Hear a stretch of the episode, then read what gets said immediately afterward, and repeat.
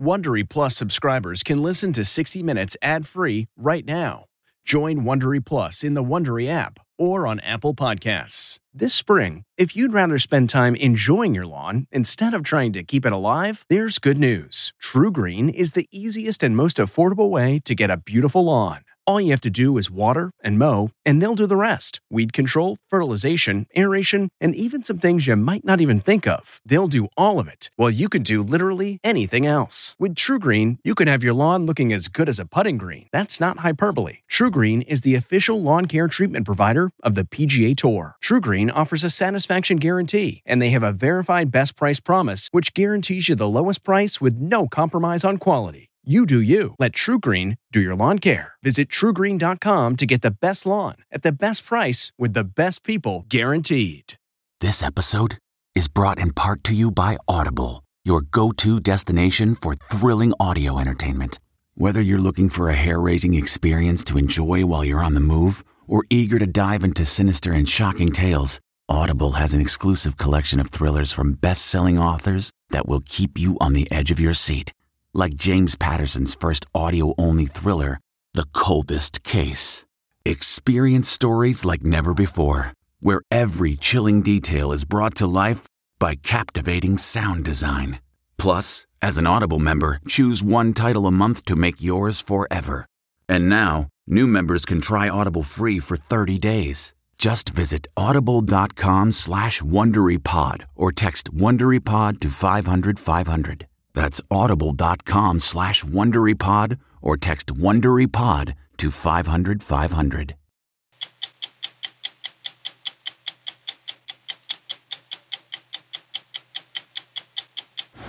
Facial recognition is a critical tool for law enforcement. The FBI used it to identify suspects from the Capitol on January 6th. And state and local police say it's instrumental in cracking some of their toughest cases. Facial recognition technology uses complex algorithms to identify suspects by searching them against a database of photos. But it's not just mugshots. If you have a driver's license, there's a good chance your picture may have been searched too. We're all going against the wind. The wind's 120 knots from the west. Look at that thing, dude. To the Pentagon, these are known as unidentified aerial phenomena. But what they are and where they come from is about to become part of an official government report. What do you think when you see something like this? This is a difficult one to explain. You have rotation, you have high altitudes, you have propulsion, right? I don't know. I don't know what it is, frankly. You're not laid back when you play tennis. No, yo tengo, yo No. soy una persona intensa. I think I'm a very intense person with a lot of energy. La vida y el deporte I live life and sports at maximum intensity. Tonight, we will try to explain how Rafa Nadal, the most intense tennis player of his generation, can come from a place like this the sleepy, sunny island of Mallorca. Have you jumped off that? Yeah. Yeah. A couple of times, yes. Oh, man. I'm Lesley Stahl. I'm Bill Whitaker. I'm Anderson Cooper. I'm Jon Wertheim. I'm Scott Pelley. Those stories and more tonight on 60 Minutes.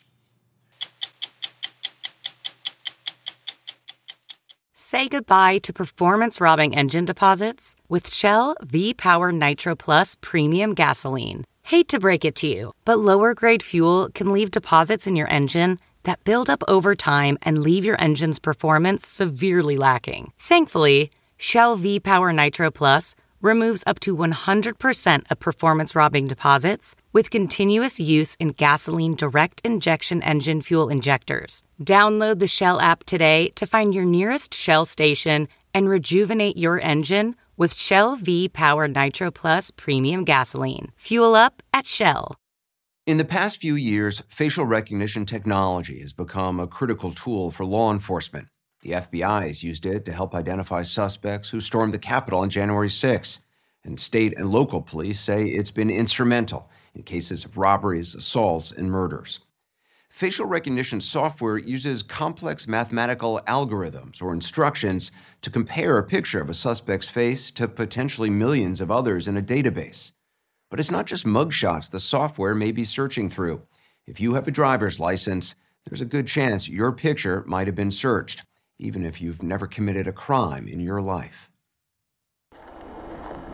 In January 2020, Robert Williams arrived home from work to find two Detroit police officers waiting for him outside his house in the quiet suburb of Farmington Hills, Michigan. You are under arrest for your warrant, for your outstanding Can I see the warrant? They had a warrant for his arrest. Hold on, absolutely. Hold on a second. He'd never been in trouble with the law before and had no idea what he was being accused of. I'm like, you can't just show up to my house and tell me I'm under arrest. Can I see what we're looking at? The cop gets a piece of paper and it says, There you go. felony larceny on it. I'm like, bro, I didn't steal nothing. I'm like, y'all got the wrong person. Williams, who's 43 and now recovering from a stroke, was handcuffed in front of his wife Melissa and their two daughters. We thought it was maybe a mistaken identity, like, did someone use his name? He was brought to this detention center and locked in a cell overnight. Police believed Williams was this man in the red hat, recorded in a Detroit store in 2018, stealing $3,800 worth of watches. When Detroit detectives finally questioned Williams more than 12 hours after his arrest, they showed him some photos, including from the store security camera. So he turns over the paper and he's like, So that's not you? And I looked at it, picked it up, and held it up to my face, and I said, I hope y'all don't think all black people look alike. At this point, I'm upset. Like, bro, why am I even here? He's like, So I guess the computer got it wrong. The police officer said the computer got it wrong. Yeah, the computer got it wrong. Williams didn't know the computer they were referring to was a facial recognition program. Detroit police showed us how their system works. First, a photo of an unknown suspect is run against a database of hundreds of thousands of mugshots, which we blurred for this demonstration. It's an electronic mug book, if you will. James Craig has been Detroit's chief of police since 2013. Once we insert a photograph, a probe photo, uh, into the software, the computer may generate 100 probables. And then they rank these photographs in order of what the computer suggests or the software suggests is the most likely suspect. The software ranks So- it in order of, of most likely suspect to least likely. Absolutely. It's then up to an analyst to compare each of those possible matches to the suspect and decide whether any of them should be investigated further. In the Robert Williams case, Detroit police say they didn't have an analyst on duty that day, so they asked Michigan State Police to run this photo through their system, which had a database of nearly 50 million faces taken from mugshots, but also state IDs and driver's licenses. This old driver's license photo of Robert Williams popped up. We learned it was ranked ninth among 243 possible matches. An analyst then sent it to Detroit police as an investigative lead only, not probable cause to arrest. What happened in the case of Robert Williams? What went wrong? Sloppy, sloppy investigative work. Sloppy, Chief Craig says, because the detective in Detroit did little other investigative work before getting a warrant to arrest Williams. The response uh, by this administration, that detective was disciplined, and subsequently, a commanding officer of that command has been deappointed. But it wasn't facial recognition that failed. What failed was a horrible investigation. Two weeks after he was arrested, the charges against Robert Williams were dismissed. The police in Detroit say that the Williams case was in large part a result of sloppy detective work. Do you think that's true? That's part of the story, for sure. But face recognition's also part of the story. Clare Garvie, a lawyer at Georgetown's Center on Privacy and Technology, estimates facial recognition has been involved in hundreds of thousands of cases. Face recognition. She's been tracking its use by police for years. Legislators, law enforcement, and software developers have all sought out Garvie's input on the topic. Because it's a machine, because it's math that does the face recognition match in these systems, we're giving it too much credence. We're saying it's math, therefore it must be right. The computer must be right. Exactly. When we want to agree with the computer, we're going to go find evidence that agrees with it. But Garvie says the computer is only as good as the software it runs on. There are some good algorithms, there are some terrible algorithms, and everything in between. Patrick Grother has examined most of them. He's a computer scientist at a little known government agency called the National Institute of Standards and Technology. Different races, different sex. Every year, more than 100 facial recognition developers around the world send his lab prototypes to test for accuracy. Are computers good at recognizing faces? Oh, they're very good. I, they're, they're better than humans today. Are these algorithms flawless? By no means. Software developers train facial recognition algorithms by showing them huge numbers of human faces so they can learn how to spot similarities and differences, but they don't work the way you might expect. We've all seen in movies computers that form a map of the face. Is that what's happening with facial recognition? I mean, historically, yes, but nowadays that is not the, the approach. So it's not taking your nose and comparing it to noses in its database, or and then taking eyes and comparing it to eyes. Nothing so explicit. It could be looking at eyebrows or eyes or nose or lips.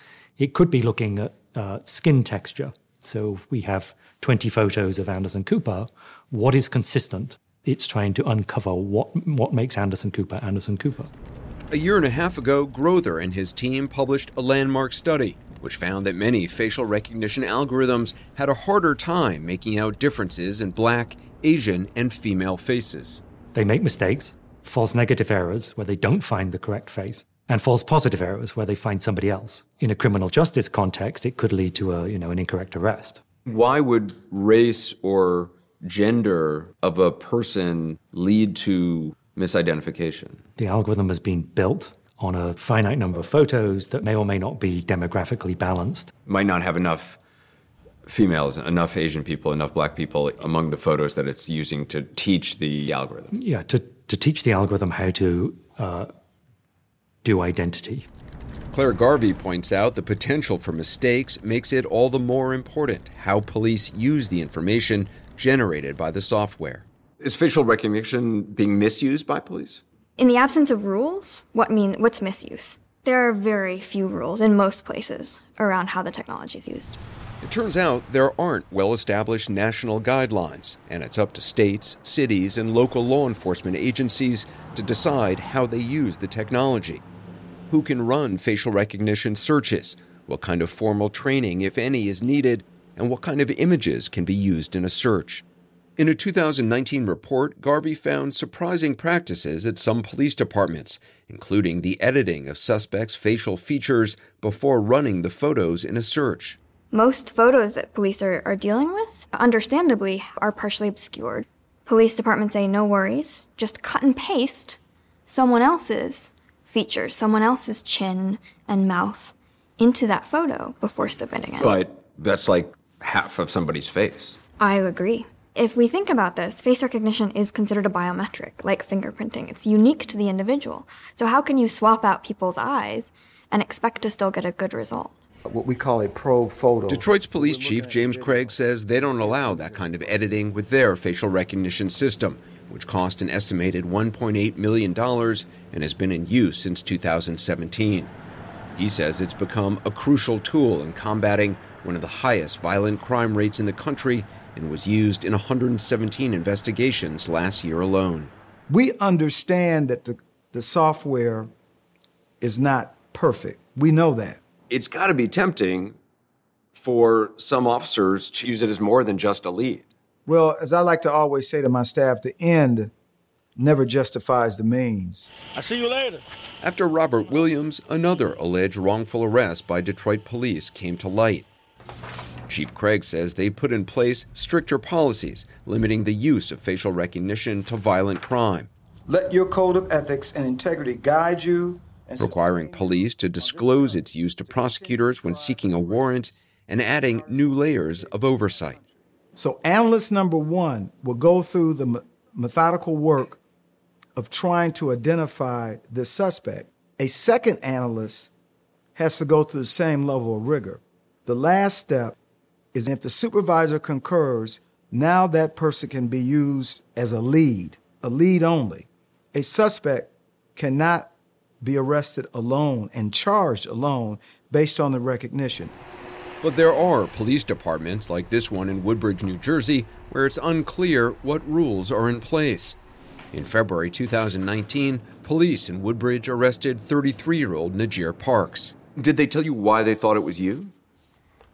Pretty much just facial recognition. When I asked them, like, well, how did you come to get me? Like, like the computer brought you up. The computer's not just gonna lie. Police said a suspect allegedly shoplifted from this Hampton Inn and nearly hit an officer with a car while escaping the scene. They ran this driver's license the suspect gave them through a facial recognition program. It's not clear if this is the perpetrator, since law enforcement said it's a fake ID. According to police reports, the search returned, quote, a high profile comparison to Nijeer Parks. He spent more than a week in jail before he was released to fight his case in court. I think they looked at my background. They pretty much figured like he had the jacket. We got him. He ain't. He's not gonna fight it. He don't. When you said he had a jacket, you, you had prior convictions. Yes. What prior convictions did you have? Um, I've been convicted for selling drugs. I've been in prison twice for it, but I've been home since 2016. I had a job nonstop the whole time. Facing 20 years in jail, Park says he considered taking a plea deal. I knew I didn't do it, but it's like I got a chance to be at home, spending more time with my son, or I got a chance to come home and he's a grown man and might have his own son. Because I think most people think, well, if I didn't commit a crime, there's no way I would accept a plea deal. You would say that until you're sitting right there. After eight months, prosecutors failed to produce any evidence in court linking Parks to the crime. And in October 2019, the case was dismissed. Parks is now the third black man since last summer to come forward and sue for wrongful arrest involving facial recognition. Woodbridge police and the prosecutor involved in Parks's case declined to speak with us. A spokesman for the town told us that they denied Parks's civil claims in court filings. If this has been used hundreds of thousands of times as leads in investigations, and you can only point to three arrests based on a misidentification by this technology, in the balance, is that so bad? The fact that we only know of three misidentifications is more a product of how little we know about the technology than how accurate it is. Do you think there are more? Yes, I have every reason to believe there are more. And this is why. The person who's accused almost never finds out that it was used. Robert Williams says he only found out it was used after detectives told him the computer got it wrong. He sued with the help of the ACLU. The city of Detroit has denied any legal responsibility and told us they hope to settle. While the use of facial recognition technology by police departments continues to grow, so do calls for greater oversight. Within the last two years, one city and one state have put a moratorium on the technology, and 19 cities have banned it outright.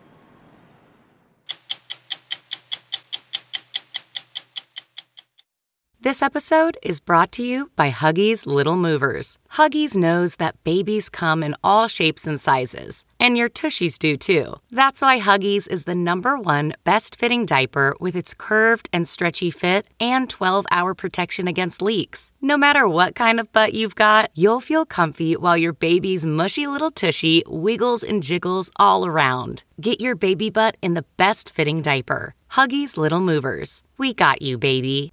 We have tackled many strange stories on 60 Minutes, but perhaps none like this. It's the story of the U.S. government's grudging acknowledgement of unidentified aerial phenomena, UAP, more commonly known as UFOs. After decades of public denial, the Pentagon now admits there's something out there, and the U.S. Senate wants to know what it is. The Intelligence Committee has ordered the Director of National Intelligence and the Secretary of Defense to deliver a report on the mysterious sightings by next month. So, what you're telling me is that UFOs, unidentified flying objects, are real. Bill, I think we're beyond that already. The government has already stated for the record that they're real. I'm not telling you that. The United States government is telling you that. Luis Elizondo spent 20 years running military intelligence operations worldwide in Afghanistan, the Middle East, and Guantanamo. He hadn't given UFOs a second thought until 2008. That's when he was asked to join something at the Pentagon called the Advanced Aerospace Threat Identification Program, or AATIP. The mission of AATIP was quite simple. It was to collect and analyze information involving anomalous uh, aerial vehicles. Uh, what I guess in the vernacular you, you call them UFOs. We call them UAPs. You know how this sounds. It sounds nutty, wacky. Look, Bill, I, am not, I'm not telling you that, that it doesn't sound wacky. What I'm telling you is real. The question is what is it? What are its intentions? What are its capabilities? Buried away in the Pentagon AATIP was part of a $22 million program sponsored by then Senate Majority Leader Harry Reid to investigate UFOs. When Elizondo took over in 2010, he focused on the national security implications of unidentified aerial phenomena documented by U.S. service members. Imagine a technology that can do six to 700 G forces, that can fly at 13,000 miles an hour, that uh, it can evade radar, and that can fly through air and water and possibly space. And oh, by the way, has no obvious signs of propulsion, no wings, no control surfaces, and yet still can defy the natural effects of Earth's gravity. That's precisely what we're seeing. Elizondo tells us AATIP was a loose knit mix of scientists, electro optical engineers, avionics, and intelligence experts, often working part time. They combed through data and records and analyzed videos like this.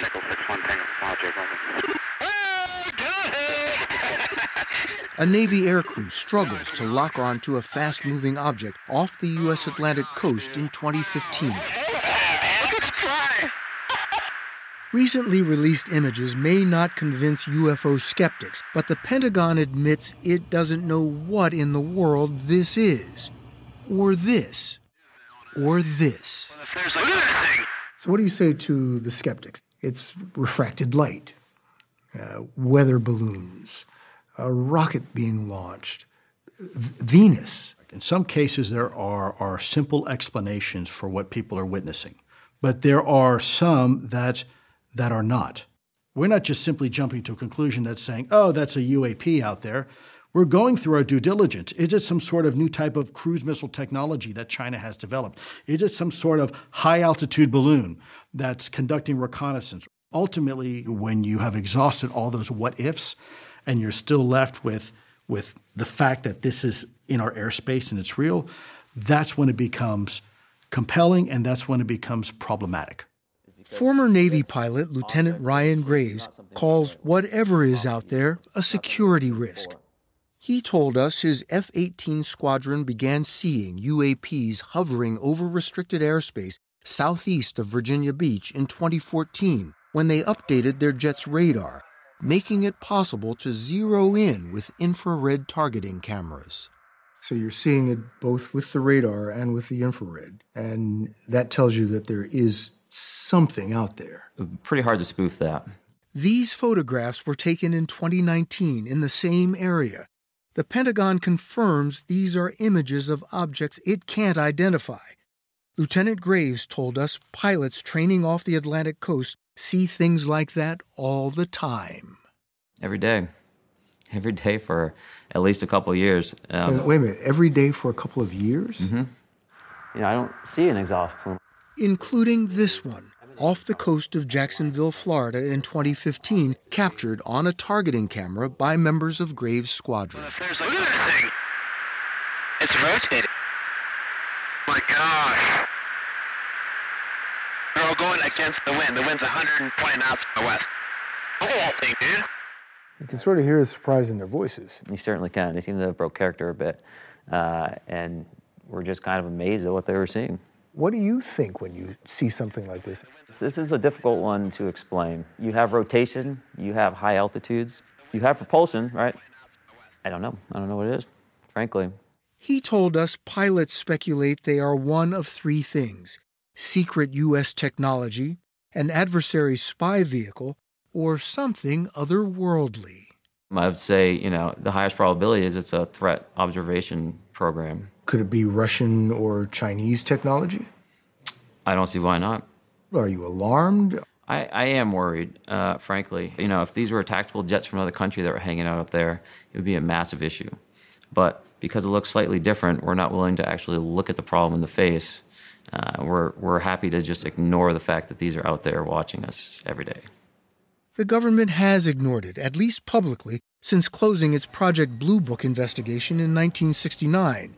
But that began to change after an incident off Southern California in 2004, which was documented by radar, by camera, and four naval aviators. We spoke to two of them David Fravor, a graduate of the Top Gun Naval Flight School and commander of the F 18 squadron on the USS Nimitz, and flying at his wing Lieutenant Alex Dietrich, who has never spoken publicly about the encounter. I never wanted to be on national TV. no offense. So, why are you doing this? Because I was in a government aircraft, because I was on the clock. And so I feel a responsibility to, to share what I can, and it is unclassified. It was November 2004, and the USS Nimitz Carrier Strike Group was training about 100 miles southwest of San Diego. For a week, the advanced new radar on a nearby ship, the USS Princeton, had detected what operators called multiple anomalous aerial vehicles over the horizon, descending 80,000 feet in less than a second. On November 14th, Fravor and Dietrich, each with a weapons system officer in the back seat, were diverted to investigate. They found an area of roiling whitewater the size of a 737 in an otherwise calm blue sea. So, as we're looking at this, her backseater says, Hey, Skipper, do you? And about that got out, I said, Dude, do you, do you see that thing down there? And we saw this little white tic tac looking object, and it's just kind of moving above the whitewater area. As Dietrich circled above, Fravor went in for a closer look. So sort of spiraling down? Yep. The tic tac still pointing north south. It goes and just turns abruptly and starts mirroring me. So as I'm coming down, it starts coming up. So it's, it's mimicking your moves. Yeah, it was aware we were there. He said it was about the size of his F 18, with no markings, no wings, no exhaust plumes. I'll see how close I can get. So I go like this, and it's climbing still. And when it gets right in front of me, it just disappears. Disappears? Disappears. Like gone. It had sped off. What are you thinking? So your, your mind tries to make sense of it. I'm going to categorize this as maybe a helicopter or maybe a drone. And when it disappeared, I mean, it was just. Did your backseaters see this too? Yeah. Oh, yeah. There was four of us in the airplanes literally watching this thing for roughly about five minutes. Seconds later, the Princeton reacquired the target, 60 miles away. Another crew managed to briefly lock onto it with a targeting camera before it zipped off again. You know, I think that over beers, we've sort of said, hey, man, if I saw this solo, I don't know that I would have come back and said anything because it sounds so crazy when I say it. You understand that reaction? I do. I've had some people tell me, you know, when you say that, you can sound crazy. And I'll be honest, I'm not a UFO guy. But from what I hear you guys saying, there's something. Yes. Oh, there's there's definitely something that I don't know who's building it, who's got the technology, who's got the brains, but there's there's something out there that was better than our airplane. The air crew filed reports. Then, like the mysterious flying object, the Nimitz encounter disappeared. Nothing was said or done officially for five years until Lou Elizondo came across the story and investigated. We spend millions of dollars in training these, these pilots, and they are seeing something that they can't explain. Furthermore, that information is being backed up on electro-optical data, like gun camera footage, and by radar data. Now, to me, that's compelling. Inside the Pentagon, his findings were met with skepticism. AATIP's funding was eliminated in 2012, but Elizondo says he and a handful of others kept the mission alive until finally, frustrated, he quit the Pentagon in 2017, but not before getting these three videos declassified. And then things took a stranger turn. I tried to help my colleague Lou Elizondo elevate the issue in the department and actually get it to the Secretary of Defense. Christopher Mellon served as Deputy Assistant Secretary of Defense for Intelligence for Presidents Clinton and George W. Bush and had access to top secret government programs. So it's not us. That's one thing we know. We know that. I can say that with a very high degree of confidence, in part because of the positions I held in the department, and I know the process. Mellon says he grew concerned nothing was being done about UAPs, so he decided to do something. In 2017, as a private citizen, he surreptitiously acquired the three Navy videos Elizondo had declassified and leaked them to the New York Times. It's bizarre and unfortunate that someone like myself has to do something like that to get a national security issue like this on the agenda. He joined forces with now civilian Lou Elizondo and they started to tell their story to anybody who would listen to newspapers, the History Channel, to members of Congress. We knew and understood that you had to go to the public, get the public interested, to get Congress interested, to then circle back to the Defense Department and get them to start taking a look at it. And now it is. This past August, the Pentagon resurrected AATIP. It's now called the UAP Task Force. Service members now are encouraged to report strange encounters, and the Senate wants answers. Anything that enters an airspace that's not supposed to be there is a threat. After receiving classified briefings on UAPs, Senator Marco Rubio called for a detailed analysis. This past December, while he was still head of the Intelligence Committee, he asked the Director of National Intelligence and the Pentagon to present Congress an unclassified report by next month. This is a bizarre issue. The Pentagon and other branches of the military have a long history of sort of dismissing this. What makes you think that this time is going to be different? I mean, we're going to find out when we get that report. You know, there's a stigma on Capitol Hill. I mean, some of my colleagues are very interested in this topic and some kind of, you know, giggle when you, when you bring it up. But I, I, don't think we can allow the stigma to keep us from having an answer to a very fundamental question. What do you want us to do about this? I want us to take it seriously and have a process to take it seriously. I want us to have a process to analyze the data every time it comes in, that there be a place where this is cataloged and constantly analyzed until we get some answers. Maybe it has a very simple answer. Um, maybe it doesn't. When the French Open starts later this month in Paris, Rafael Nadal will defend his title. In other local news, the Eiffel Tower will attract tourists. Diners will order wine, and the Seine will be wet. Nadal first won the tennis tournament as a swashbuckling teenager. Now, the same week he turns 35, he will attempt to win the title for a record 14th time. If he succeeds, it will mark his 21st major victory, passing Roger Federer on the men's all time list and solidifying his case as the greatest male player ever to grip a racket. But as we first reported last year, Nadal doesn't play tennis so much as he works it, lacing the ball with somersaulting topspin and imposing his will on the opponent. This relentless approach, all toil and trouble, is strikingly effective and strikingly at odds with the vibe on the Spanish island where he was born, lives now, and vows never to leave. We found Rafa Nadal during his off season, blasting away at practice every morning, deploying his lefty forehand and double fisted backhand. Every bit as dialed in as he is during his matches. Such is his intensity, Nadal requires two sparring partners. His main coach, Carlos Moya, was once the world's number one ranked player himself. And even he struggled. That was easy, Nadal joked. Hola. Good to see you. Full disclosure, I've covered Nadal for 15 years on the pro tennis tour, but this was our first extended on camera interview. He's fluent in English, but expresses himself more freely in Spanish. You are not laid back when you play tennis. No, yo tengo, yo soy una persona No, I think I'm a very intense person with a lot of energy. La vida y el deporte I live life and sports at maximum intensity. This is how I feel it. In 2019, the world felt it. Perhaps the best six month stretch of Nadal's career, even by his dizzyingly high standards. That June, he won the French Open. Of course he did.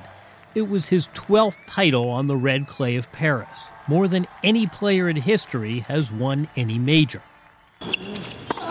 That September in New York, he reeled off the shot of the year. Watch this. Come on. If I didn't see it with my. Not over the net, but around it. And yes, this is legal. On his way to winning the US Open for a fourth time. So, what hard charging corner of Spain, what hive of cutthroat ambition would produce this kind of ruthless competitor? Actually, it's Majorca, the largest of Spain's Balearic Islands. A patchwork of turquoise coves, mountain ranges, rolling meadows, Majorca floats comfortably in the Mediterranean. Think of it as something akin to a tennis ball Spain volleyed in the direction of Italy. The usual historical suspects, Carthaginians, Romans, and Moors, all left their mark here. How many generations of Nadals have been on this island? Hmm. Bastantes. Many. No pocas. Quite a few. What is it like to you coming back to Mallorca after spending time on the road? Para mí volver a Mallorca. For me, coming back to Mallorca means coming back to a normal life. And normal life makes me happy. Dejo de ser Rafa Nadal. I'm not just Rafa Nadal, the tennis player. I become Rafa Nadal, the human being again. Nadal is so attached to the place that when floods ravaged Mallorca in 2018, he put down his racket, grabbed a broom, and became just another volunteer. The island raised him. So too did his parents, grandparents, uncles, and aunts, three generations of Nadals living together, quite literally on top of each other, in this apartment block in the small town of Manacor. His uncle, Miguel Angel, played professional soccer and gave Rafa his first glimpse of life under stadium lights. Siempre mantuvo una, una forma de He always managed to have a peaceful, normal life, y cercana a los suyos. close to his family. And for me, that was a very good example. But it was another uncle, Tony Nadal, then a local tennis instructor, who recognized Rafa's talent. Normalmente, los chicos Normally, when you throw the ball to most kids, they wait for the ball to come to them. But when he was three years old, he went straight for it. There were no perks to being the instructor's nephew. Quite the opposite. Tony singled him out, making him pick up balls and sweep the court after practice. How hard were you on him? it was hard. You were. I I wanted to prepare my nephew for the future, and I thought the future will be very difficult. You say you were tough. Were you too tough? Sometimes. Still, it was out of the question that Rafa would leave home and his uncle's coaching to attend an academy. To this day, the Nadal family operates as a tightly knit clan. They attend Rafa's big matches together, they toast his successes together. And they had cause to celebrate right from the start. Nadal was an instant phenom. In 2005, the week he turned 19, he won his first French Open. His stubborn refusal to surrender and the spin he can generate with a flick of the wrist have always made him near unbeatable on clay courts. And yet, the signature moment of Nadal's entire career came on grass Wimbledon. In 2007, Nadal was close to dethroning the sports rating king, Roger Federer, to win the tournament for the first time. But then, in keeping with an unfortunate theme of Nadal's career, his body betrayed him. A knee injury this time. Do you remember how low you were after that 2007 Wimbledon final? I was sad and I was angry with myself No fui capaz because I wasn't able to endure mentalmente mentally the pain, the suffering, and the tension. la tensión. Nadal got another shot the following year in what's been called the greatest match ever played. He pulled ahead early, but Federer stormed back. Ah, beautiful.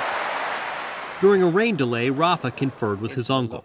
Ya te digo, yo, yo creía que I'm telling you, at that point, I thought Rafael was more likely to lose than to win.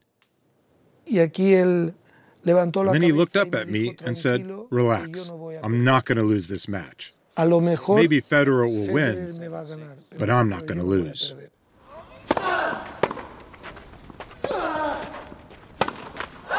There's a new man at the head of men's tennis. Rafael Nadal. Y ganar Wimbledon. Winning Wimbledon was a dream. Y ganarlo, y ganarlo a Roger. y And beating Roger and the way I won, Bueno, es algo que no olvidaré. it's something I will never forget. Nadal didn't just overcome Federer, he confronted another persistent nemesis the doubt in his head. You once said to me, if I don't feel doubt, I'm going to be in trouble. Doubt is very important to my success. What do you mean by that? El no tener dudas If you don't have doubt, it probably means that you're being arrogant. Most athletes might think the exact opposite that, that doubts are bad. You're, you're saying doubts are almost a, a power, a strength. Yo creo que sí. I think so, yes. I think it's good for me because then I feel alert. El tenis es un Because tennis is a sport where things can change very quickly. una, una gran belleza. That's the great beauty of our sport. A great beauty of Nadal, for all his focus and aggression, he's also unfailingly sporting, which sometimes distinguishes him from colleagues. You haven't broken too many rackets in competition, have you? How many? Do you know the total? Yes, sí. What is it? Zero. Zero. Never broken a racket. Uh-uh. What, what, what is that about? Mi familia me, My family, me hubiera permitido. they wouldn't have allowed me to break a racket. Eh, para mí, romper For una me, raqueta breaking a racket means I'm not in control of my de emotions.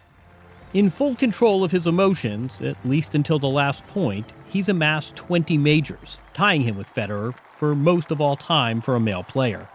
But in this unrivaled sports rivalry, Nadal leads the head-to-head matchups 24 to 16. You ever done a long interview and not been asked about Roger Federer? Does that bother you? No, encantado. I'd be delighted. A, a rival, a colleague, a friend? What, what is your relationship? Creo que un poco de todo. I think it's a little bit of everything.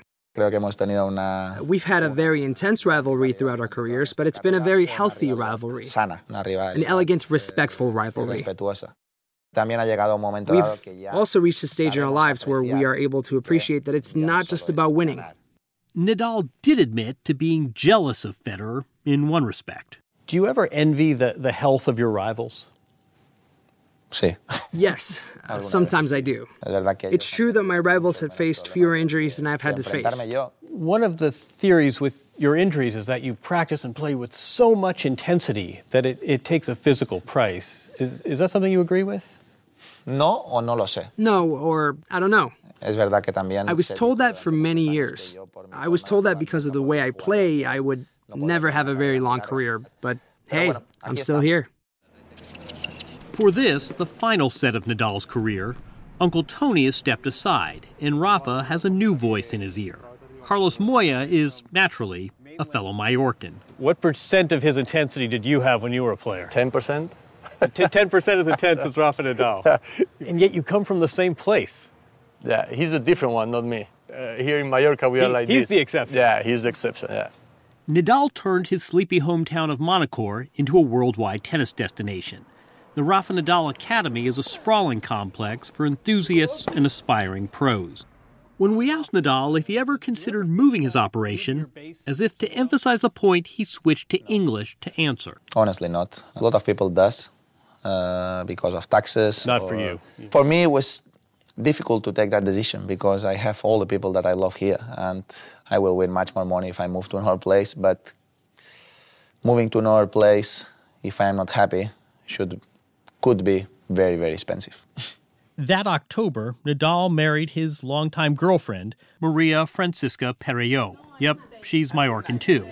She helps run Nadal's charitable foundation and tends to avoid the public eye. Though we found them together one night hosting a group of donors. How did you ask her to marry you? After 50 years, we don't need to talk much. Just what we have to do. yes or no? Well, here we are. Nadal took us to a plot of land where he and his wife planned to break ground on a new family home. He told us he'd planned to have kids by now, too. Then again, he also thought he'd be off the tour by now. This is the port of Manacor. My parents living there. Oh, your, par- your parents live across the bay? Yeah, other side. And yeah, it's good because I, I have the boat too, very close. Only one problem with this spot. The problem here is the, the kids during the summer, they go there, they jump. Oh, and because, the, because there is nobody on the house, they come up and they come back. You know, they, they come from inside Oh, the property. So this is a hangout for Mallorca because Rafa's away playing tennis. So why don't we go out to his property and jump off his cliff? Yeah, that's, that's, that's true. Have you, have you jumped off that? yeah. A Yeah. of- couple of times, yes. Maybe it was the effects of being back home. Maybe it's because he was back on top. But we found Rafael Nadal ready to take the measure of his entire surpassing career. You've had some incredible victories and you've had some gutting losses. What is more intense, the joy of winning or the pain of losing?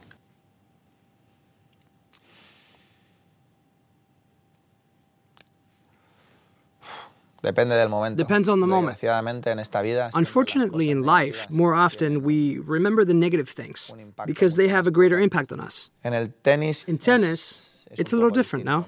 Mm. Creo que yo en I mi think over my career, deportiva creo que he sido that I have been happier with my victories than I have been upset with my defeats. Creo. I think.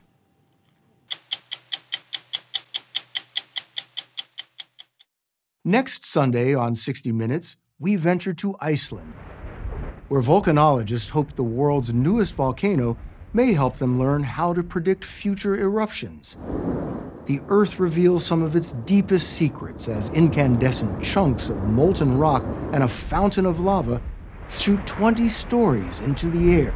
It's incredible. We can feel the heat. It's over 2,000 degrees Fahrenheit. I'm Bill Whitaker. We'll be back next week with another edition of 60 Minutes.